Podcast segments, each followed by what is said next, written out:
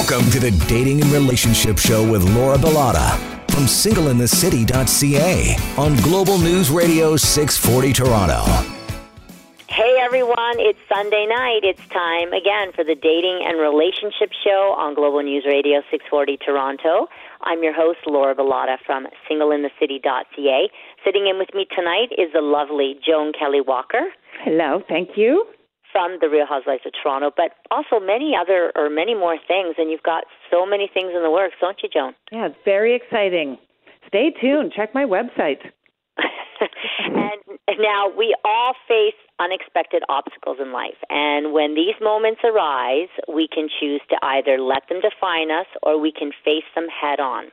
Today's guest, Emily O'Brien, was dealt a hard hand when she was sentenced to a four year jail sentence after being manipulated into taking part in a drug ring by her then partner.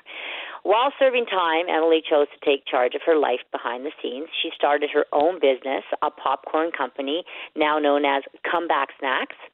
Today, she works with retailers across Canada or Ontario, growing her brand and sharing her story through interviews, speaking engagements, a documentary on BBC, congratulations, and her soon to be published memoir. Carrying it forward, Emily also gives former inmates a second chance by hiring them as part of her team, which is amazing. We're going to talk about that too. Now, today with Emily and Joan, we're going to talk about how to rise after adversity, create positive opportunities from negative circumstances, why it's important to challenge the stigma surrounding people with past convictions, and the signs that you may be in a relationship with a con artist, and so much more. Welcome, Emily. Thank you so much. This is awesome. and Joan's already bought your popcorn. I did. I love it. Die hard popcorn fan. Yeah. so first of all, um, let's start off by you telling us a little bit about your story. How did you wind up with a four-year sentence, girl? Yep. So I I uh, was living in Toronto in 2014, 2015. Started my own business. It was a social media company, and it was doing really well.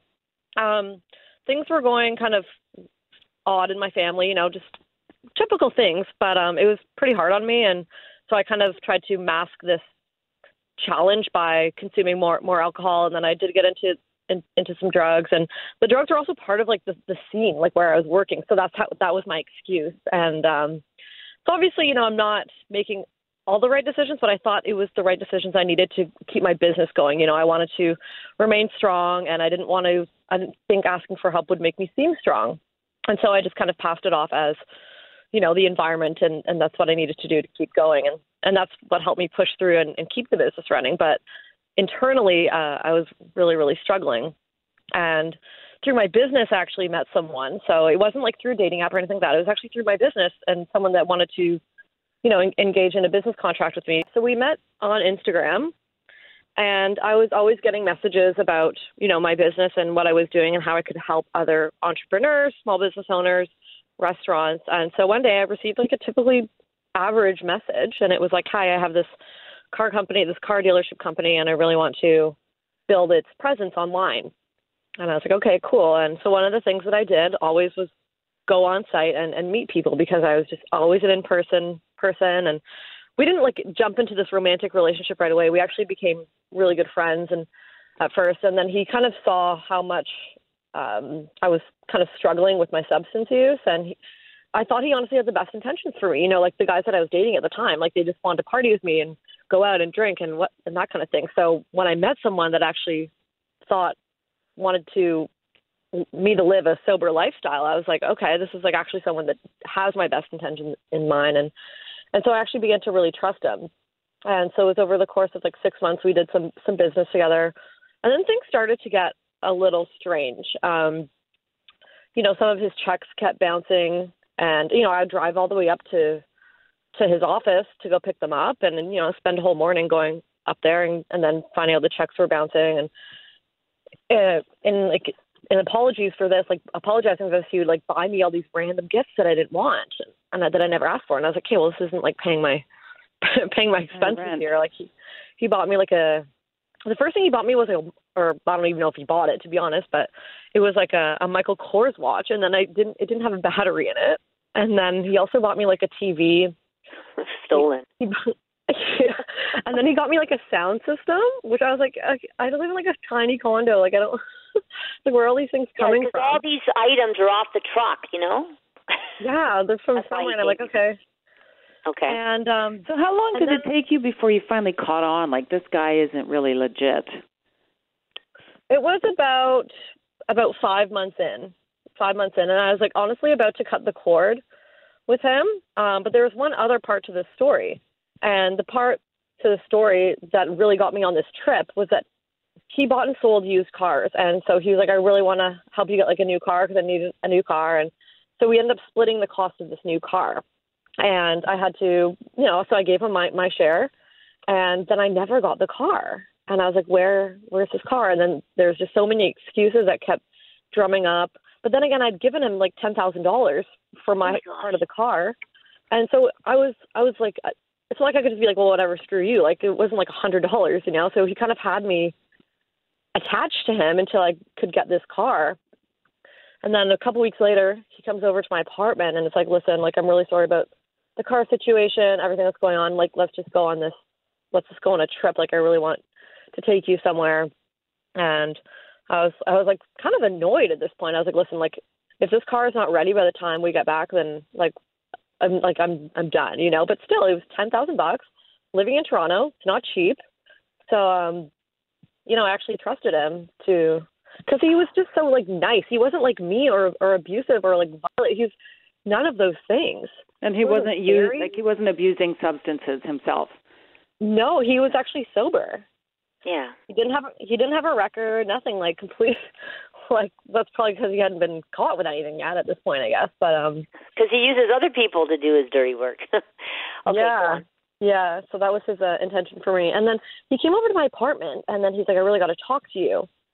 And I was like, "About what? Like, why can't you just text it to me?" And she didn't want to text it to me, and he's like, "Oh, I just like wanted to ask you, like, is it okay if I like bring drugs back on this trip?"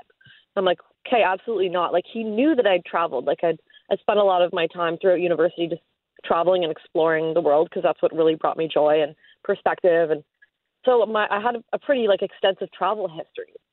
And I guess he thought I had like such an open mind that maybe I'd be down with this, right? But I said absolutely not. And then so he left like an embarrassment.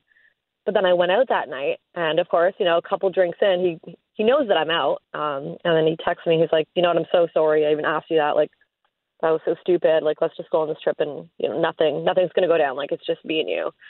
And you know, being swayed by a by him and obviously a couple vodka sodas, I said yes, and that was my downfall. You know, that was me taking the easy way out from all the other things that were going on in my life.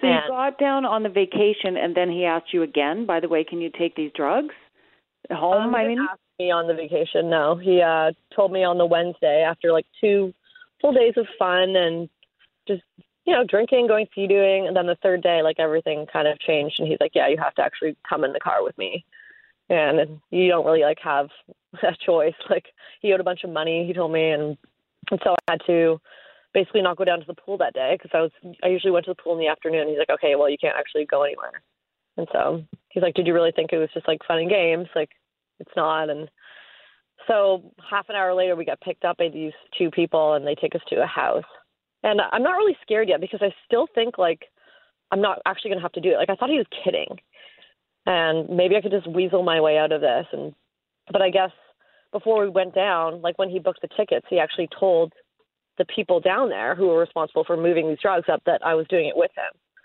So they were under the impression that oh, like if he has if he supposedly has his debt to clear, like I'll never know the true story because everything he told me was a lie, like what was going on in his life.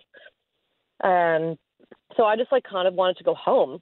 Like I told him I was like I'm not going to be good at this. Like I'm a terrible liar, especially at it. But why did you have to bring over the drugs? Why didn't he just bring them over? I don't understand that part. he had them too. Oh, so you split them so that he had some and you had some. Well, why didn't you just Yeah. say, "This is what I don't understand"? Why didn't you just tell him where to go? Why? Why go? No, I'm not doing this. Why? Why did you do it? Because I was in another country with people that I didn't know, and the only person that I knew was him. But couldn't And you have he- got to the when you got to the border? You you- like before you got on the plane, talk to someone, the authorities, something. These people are trying to get me to traffic drugs. I feel like there's a gun to my head. No, because you never know who's in on it down there. And they, one of the things they also told me was that people, often at the airports in other countries, are aware of what's going on. And so I wasn't about to play hardball with someone else's narcotics that weren't mine in another country where anything. So what about when you landed in Canada? Like, did that go through your mind? Like, you know, maybe I better talk to someone, or at that point you're like, okay, we're almost I done. think Let's you're done by then.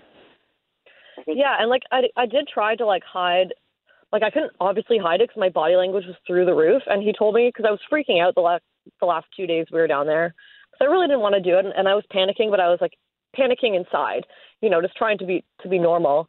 And then he was like always watching me where I was going to make sure I wasn't like messaging anyone on my computer about what was going on. I had to take all these like staged photos that made it look like I was having fun. And then when we got to Pearson, he's like, "Okay, I'll take the the drugs off you when I go through the when we go through like the customs because I told him I was like it's not going to work. Like I'm going to be bad at this." So he originally he told me that to ease some of my stress that he would take these drugs once we landed in Pearson. I could take them off in the bathroom and he would somehow carry them in a backpack through and but when we landed, he also then he told me he's like, "Oh, sorry, it's too late."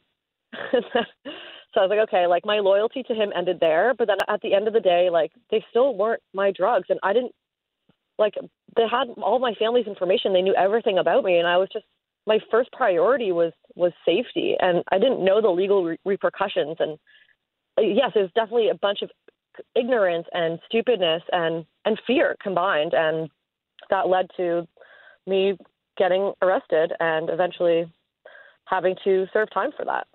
So we uh, what like this is an incredible story. Uh, I have so many questions, um, but when we come back, I want to discuss the business side of things. What ignited your entrepreneurial spirit, and what inspired you to work towards this comeback? We'll be right back. Stay with us.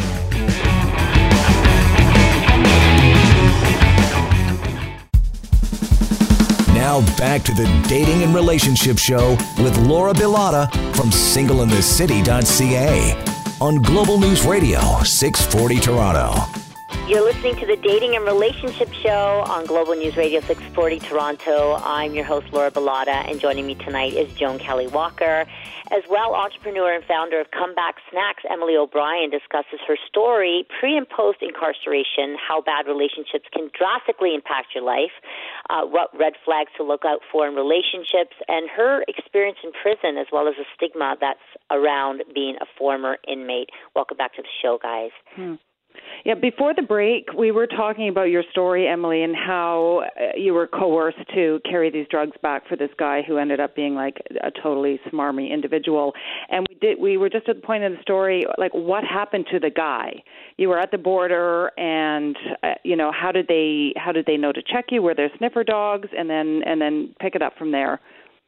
yeah, so he was with me with the same amount of, of narcotics and we got separated when we went into customs and he'd been giving me no coaching as to like who I was that day. Like my identity, other than a drug mule, was lost completely. Like I didn't know. He didn't tell me if I was his girlfriend. Like how long. He didn't tell me how long we were supposed to know each other. So I just like said the truth because again, if I'm on the spot, like I just wanted to tell the truth. And um, so I had a number of physical red flags. Like I guess in the paper with the police paperwork, it said, you know, there was like a bulge coming under from underneath my dress because I was given this like horrific dress to wear, something I would never be caught dead in normally, but I had to wear this hideous dress and they could see it underneath. Also, like my eyes were darting all over the place. Um, I wasn't making eye contact with him. I was walking behind him. I didn't go up to the initial set of customs with him, which is like, I guess, another warning sign. And I was wearing a cardigan, which is another warning sign. And so the also um, the like technological indicators. Number one was that he booked the tickets literally right before we left, and that's often a, wa- a warning sign to border officials. And they also, um, after you know we'd been arrested, they traced all of his travel, and I guess they'd been they'd been watching him for a bit because he'd been making a lot of these trips. Hmm. So, a So what happened to him then now? Is he still in jail? Um, yeah, so I pled guilty pretty much right away because I that was the first step in me kind of like recovering and healing and, and solving and solving all the the issues that I'd caused within my family and, and, and the community and he delayed his for a bit and so he's actually in, in prison right now. Hmm. Wow. Did he ever try to reach out to you? He actually actually has a couple times. Oh my goodness. Uh, yeah, and I'm just like, I forgave him, and he knows this, but that doesn't mean I want him in my life. Like forgiveness yeah. was, was for God. me; it wasn't for him.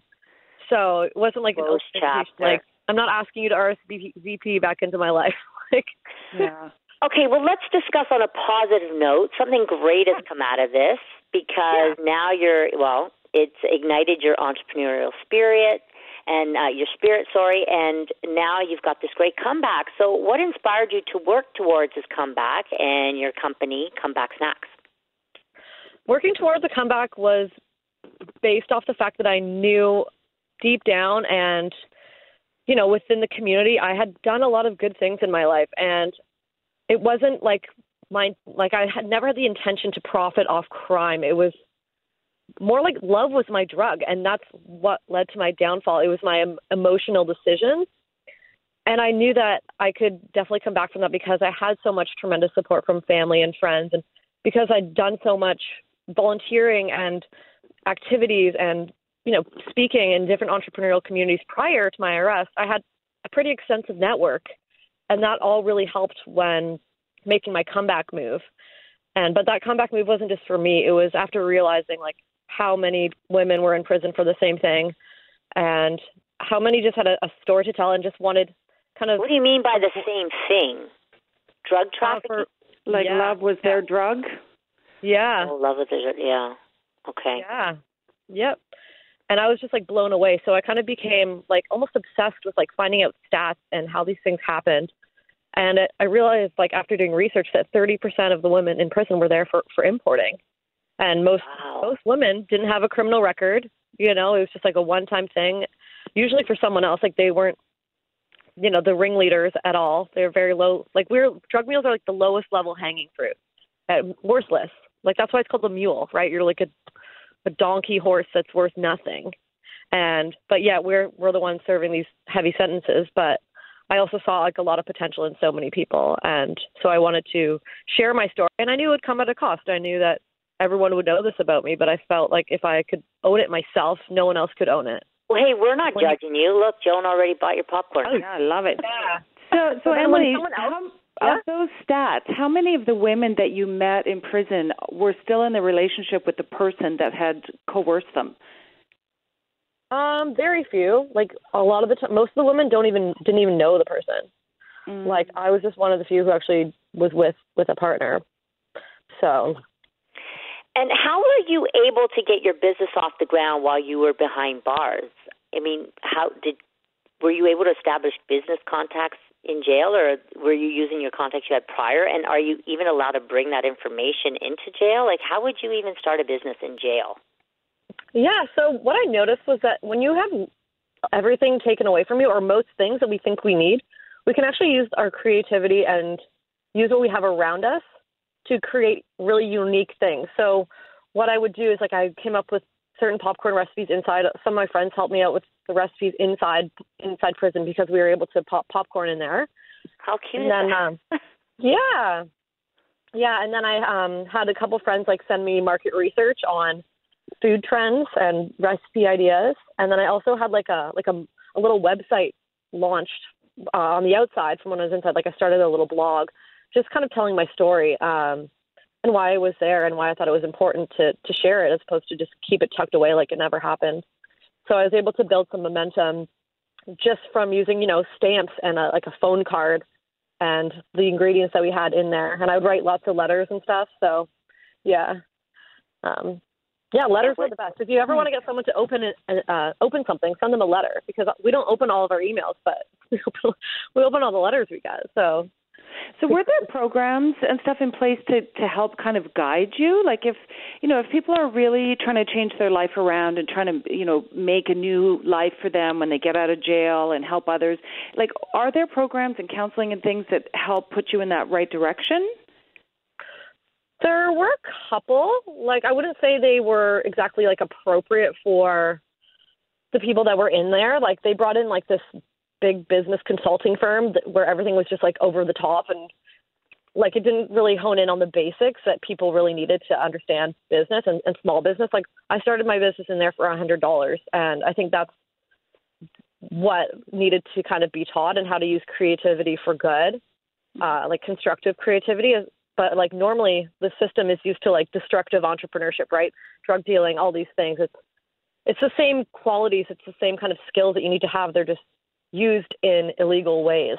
So, what I wanted to kind of share as part of my message was that people in prison actually have a lot of skills and a lot of talent that can help move businesses forward or create businesses, as opposed to you know just being like, no, you have a record, you're you're not really worth anything. Now, the art of the comeback. This is a term that you speak a lot about. What are the key mm-hmm. components necessary for others to pull off their own comeback?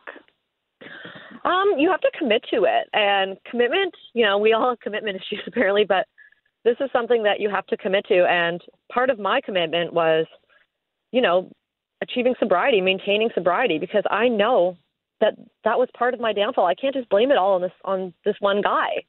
You know, like sure there there was certain factors, but I I did have to take accountability, which is another part of it.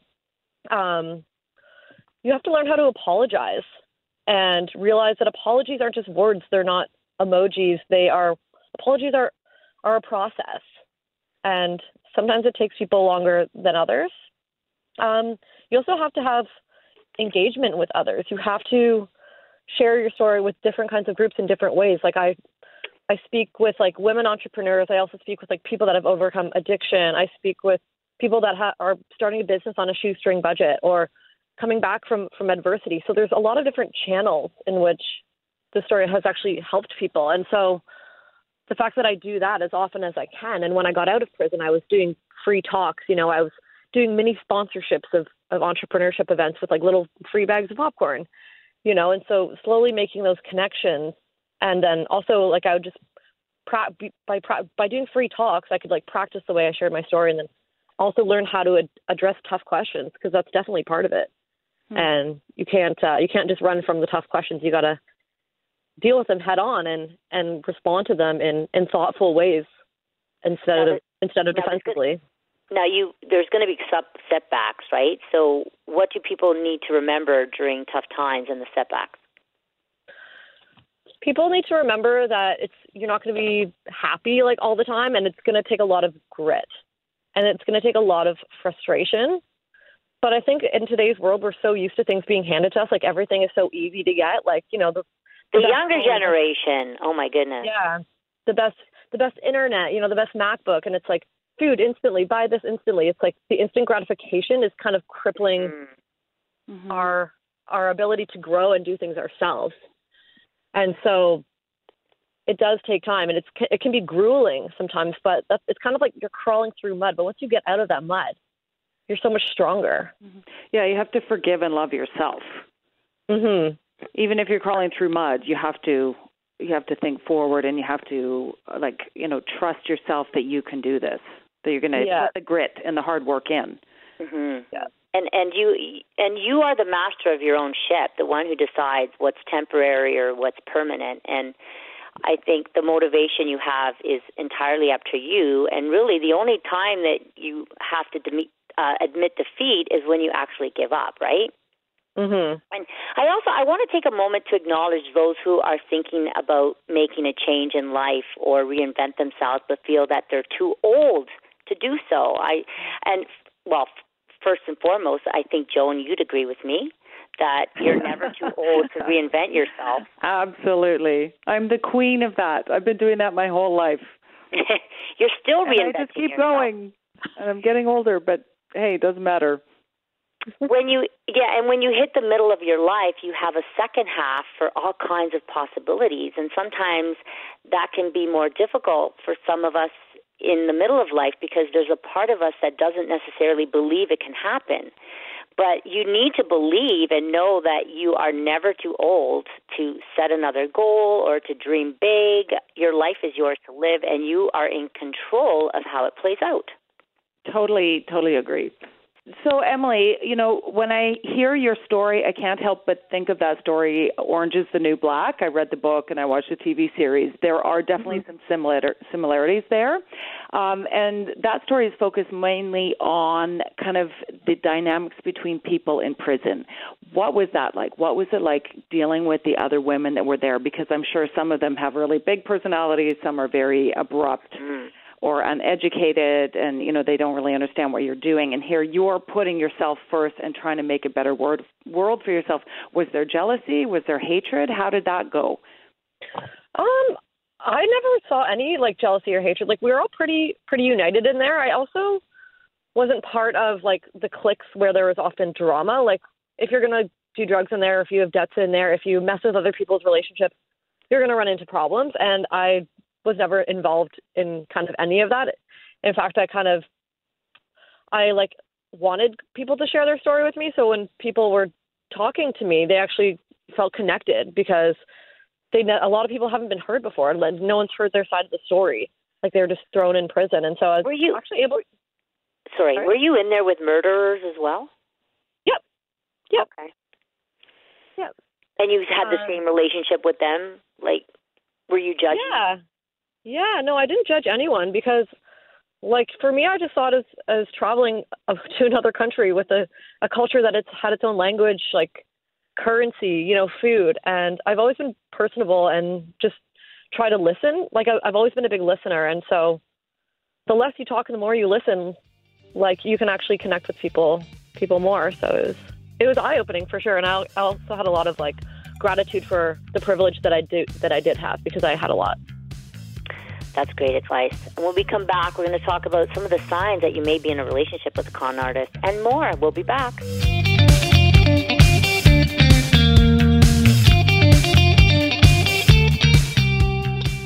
Now back to the Dating and Relationship Show with Laura Bilotta from singleinthecity.ca on Global News Radio 640 Toronto. You're tuned into the Dating and Relationship Show. I'm your host, Laura Bilotta from singleinthecity.ca with Joan Kelley Walker tonight from the Real Housewives of Toronto. And Emily O'Brien is in studio. She was sentenced to a four year jail sentence after being manipulated into taking part in a drug ring by her then partner. She started her own business while in jail, a popcorn company called Comeback Snacks. And we're talking about how to rise after adversity and create positive opportunities from negative circumstances. Now, what about the obstacles, Emily, that you faced after being released? I'm sure there were some. oh, of course, of course. Um, the first one was that I wasn't allowed to just jump into the, the business that I wanted to to start. Like my parole officer wanted me to get like a, a normal job, like with a, a pay stub, which is fine. You know, what, I, I can work around that, and I kind of use that as a birthplace of of a new community. Like, you know, you started a gym, you're starting a healthy lifestyle. So I was actually able to do events at the gym that I was working promoting the popcorn. Um, the second obstacle was that I lived in a halfway house for the first six months. So I had to like every time I went somewhere, I had had to have to call and report what I was doing, who I was meeting with. I had to get extensive permission slips to leave Hamilton. So anytime that I wanted to do a talk in, in Waterloo or Toronto or something, the person that wanted me to do to do a talk had to do a letter, had to write a letter to say we'd like Emily to come speak, and just so much like back and forth permission stuff that uh paperwork was pretty stressful. Yeah. yeah. And then my parole officer actually in the beginning didn't want me to hire who who I said I wanted to hire, even though the parole board of Canada during my parole hearing allowed it. So I kind of went back back and forth with her about it. I was like, why would I do this if I can't, you know? So what she was saying, what they said, didn't line up and eventually like I I kind of I won, which is good. Um so I'm able to hire people now that have that have been incarcerated, which is good. And yeah, like that was and just get getting everything else in order, getting my finances in order um cuz it was a mess when I when I went to prison. Like my mom had to be my power of attorney and so but luckily living in the halfway house, I didn't have to like pay rent. So I was able to kind of build up some income there as well. But when you go to prison, like you make five dollars a day you can't really work. So it's not really something that where you leave with like a nice financial cushion, right? In fact, it, it does the complete complete opposite. Well, you're so lucky that you had a supportive family. Yeah, mm-hmm. yeah, and that was like something that I really recognized I was like, if I didn't have my family who loved me, if I didn't have my family who was where would on you the affluent end, like I would still be sitting in jail right now. And I think about that every day. Be, and do you think you would be in a similar situation and have the same outlook if your family wasn't behind you? Because there are a lot of people I'm sure that you met in prison that their families probably gave up on them, or maybe they didn't have families and that's why they're there. But yeah, yeah, and for sure, and like that's why I like to say there's no such thing as self-made. Like I 100%, you know, one, but that was also one of the benefits of being so open about about my story was that a lot of people then wanted to want to contribute. So not just my family, but like other business owners in the community, um, teachers, you know, addiction specialists. Uh, there was like a printing company that was like, "We love your story. We'll give you like a, a thousand bucks and, and free labels to for your first a thousand bags." Right. So there are hundreds and hundreds of, of stakeholders, and they're all they're all so important. Which is also why I encourage people to, you know, maybe that sharing things that they regretted doing isn't isn't for the worst. It can be for the best, because then you can also help heal through other people's stories, who then in turn share it with you. Yeah, I think on, honesty and telling the truth is always definitely the best thing.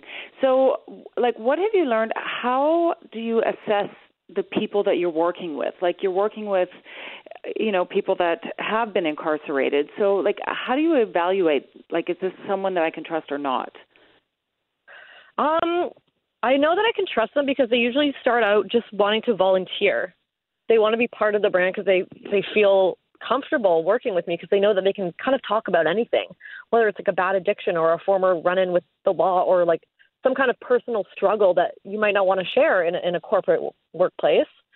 And also, like, I'm not going to be mad if like they tell me if they like screwed up or something. So, just having like a very transparent and compassionate workplace has kind of showed me like has created loyalty in a way.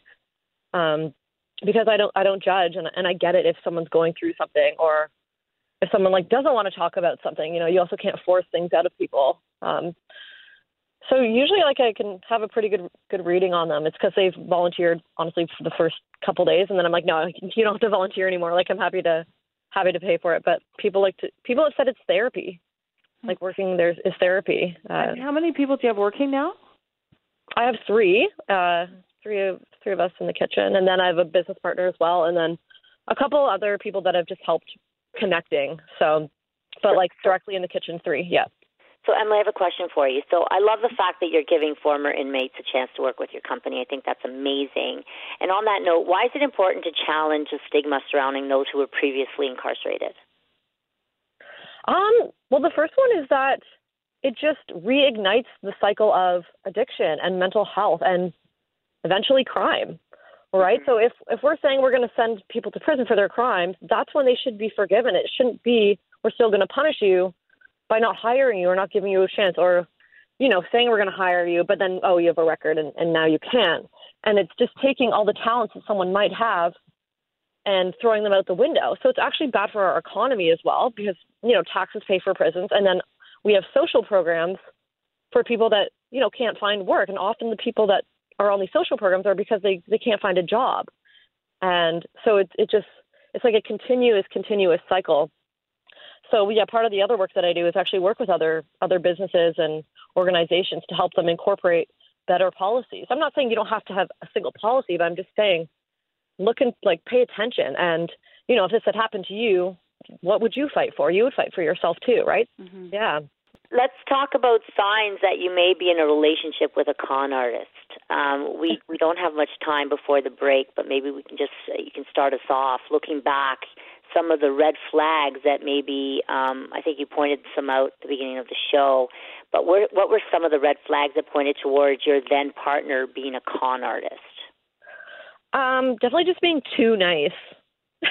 like I'm I'm a nice person, so when someone's like nice to me, I'm like, oh, that's that's awesome. Mm-hmm. The, fact that he was just like yeah. too too nice. I'm like, why are you so different? And normally you want to have like the best thoughts about people. Like I'm not going to be like, oh, I don't trust anyone now because there's so many good people in the world that are actually nice and because they're nice, right? Um, but with uh, we need to continue with this conversation, and then I'm also going to give my advice when it comes to being more careful when dating. And uh, she might be meeting con artists out there, uh, but we'll, we need to take a break, so we'll, we'll be right back.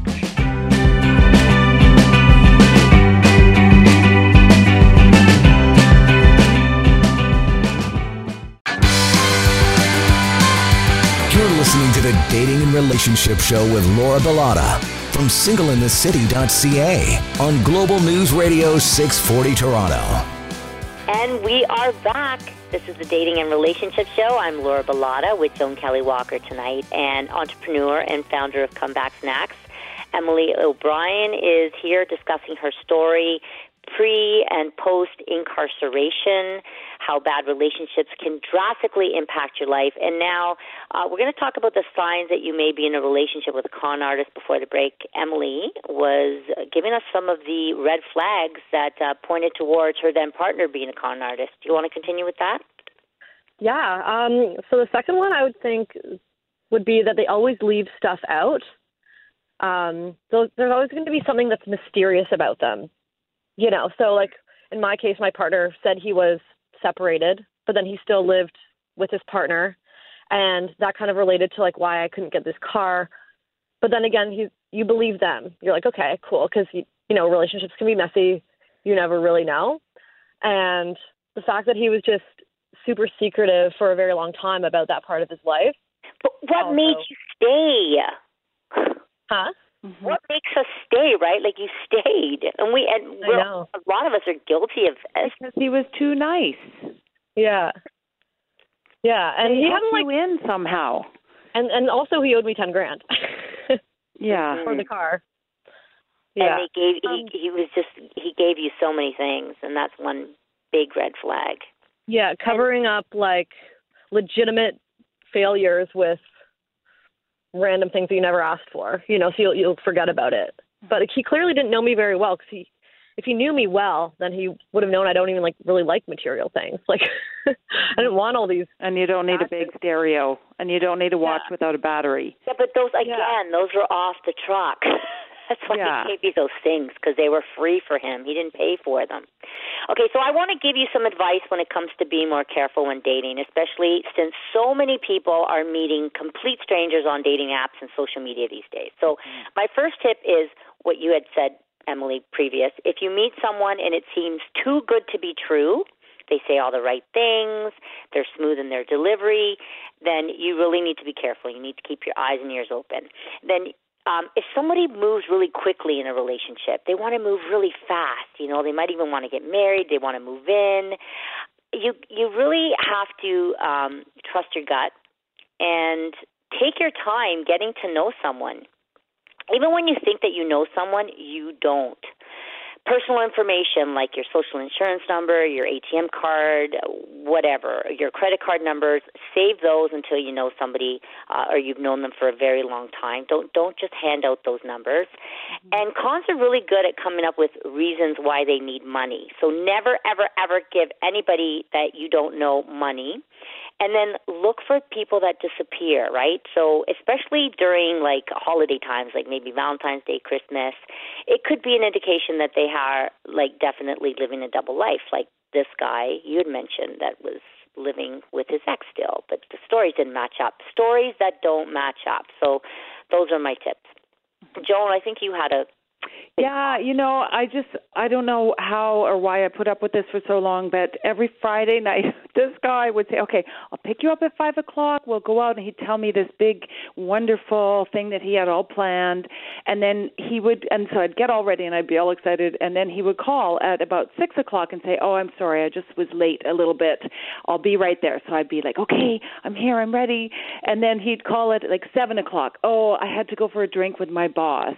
And then pretty soon it would be nine o'clock, and I'd be like taking off my makeup, thinking, okay, well, this Aww. is another Friday night that's just ruined.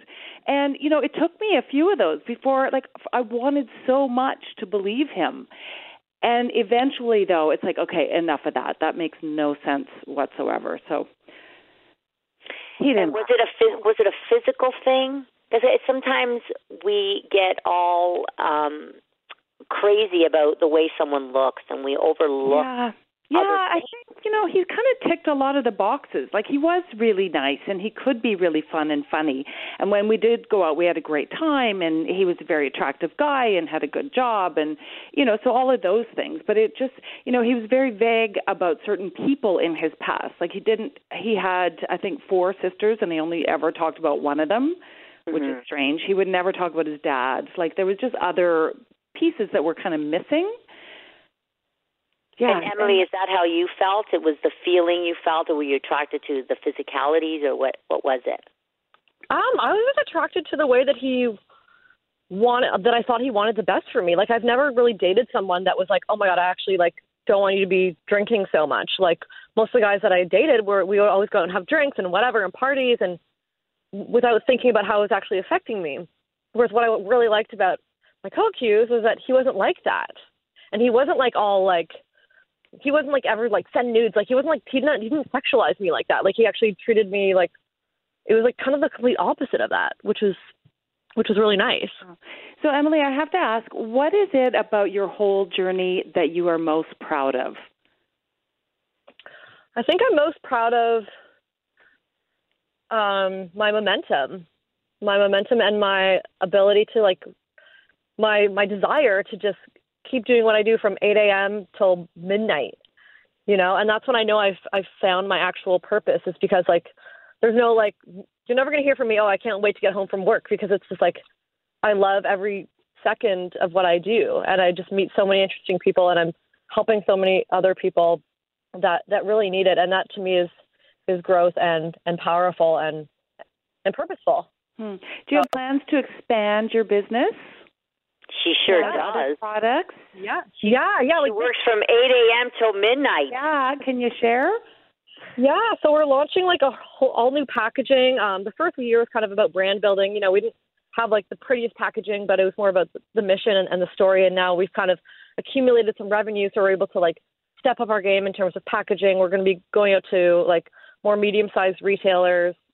Um, yeah, in in Mississauga and Oakville and in Toronto. So it, it's it's going really well, and that's like all happening within the next couple weeks. So very exciting. Uh, we have one Yeah. more question for you. We have a minute left, not even. How can we as individuals challenge ourselves to examine prejudices ingrained into our way of thinking from society? Um, number one, volunteer. Like, there's no, there's no better thing than I think like, not just lived experience, but also like, like associating with with lived experience. Because we can read all the articles we want, we can, you know, consume all the content. But if we're not actually, if we're not actually, you know, stepping in, you know, and actually hearing what these people have to say, like face to face, asking, because we all have our own unique questions when it comes to understanding stigma, right? Like there's not like one set of questions. Um, we might have our own issues that we're trying to figure out, right? So I think that by volunteering, you can actually build really close relationships with people that have been through all kinds of different, all different walks of life, and it can really help you under, understand, for sure. Like I'm a huge person that about like I love volunteering, and volunteering was what taught me a lot of like skills and ma- made a lot of connections. So it's uh, it's truly beneficial.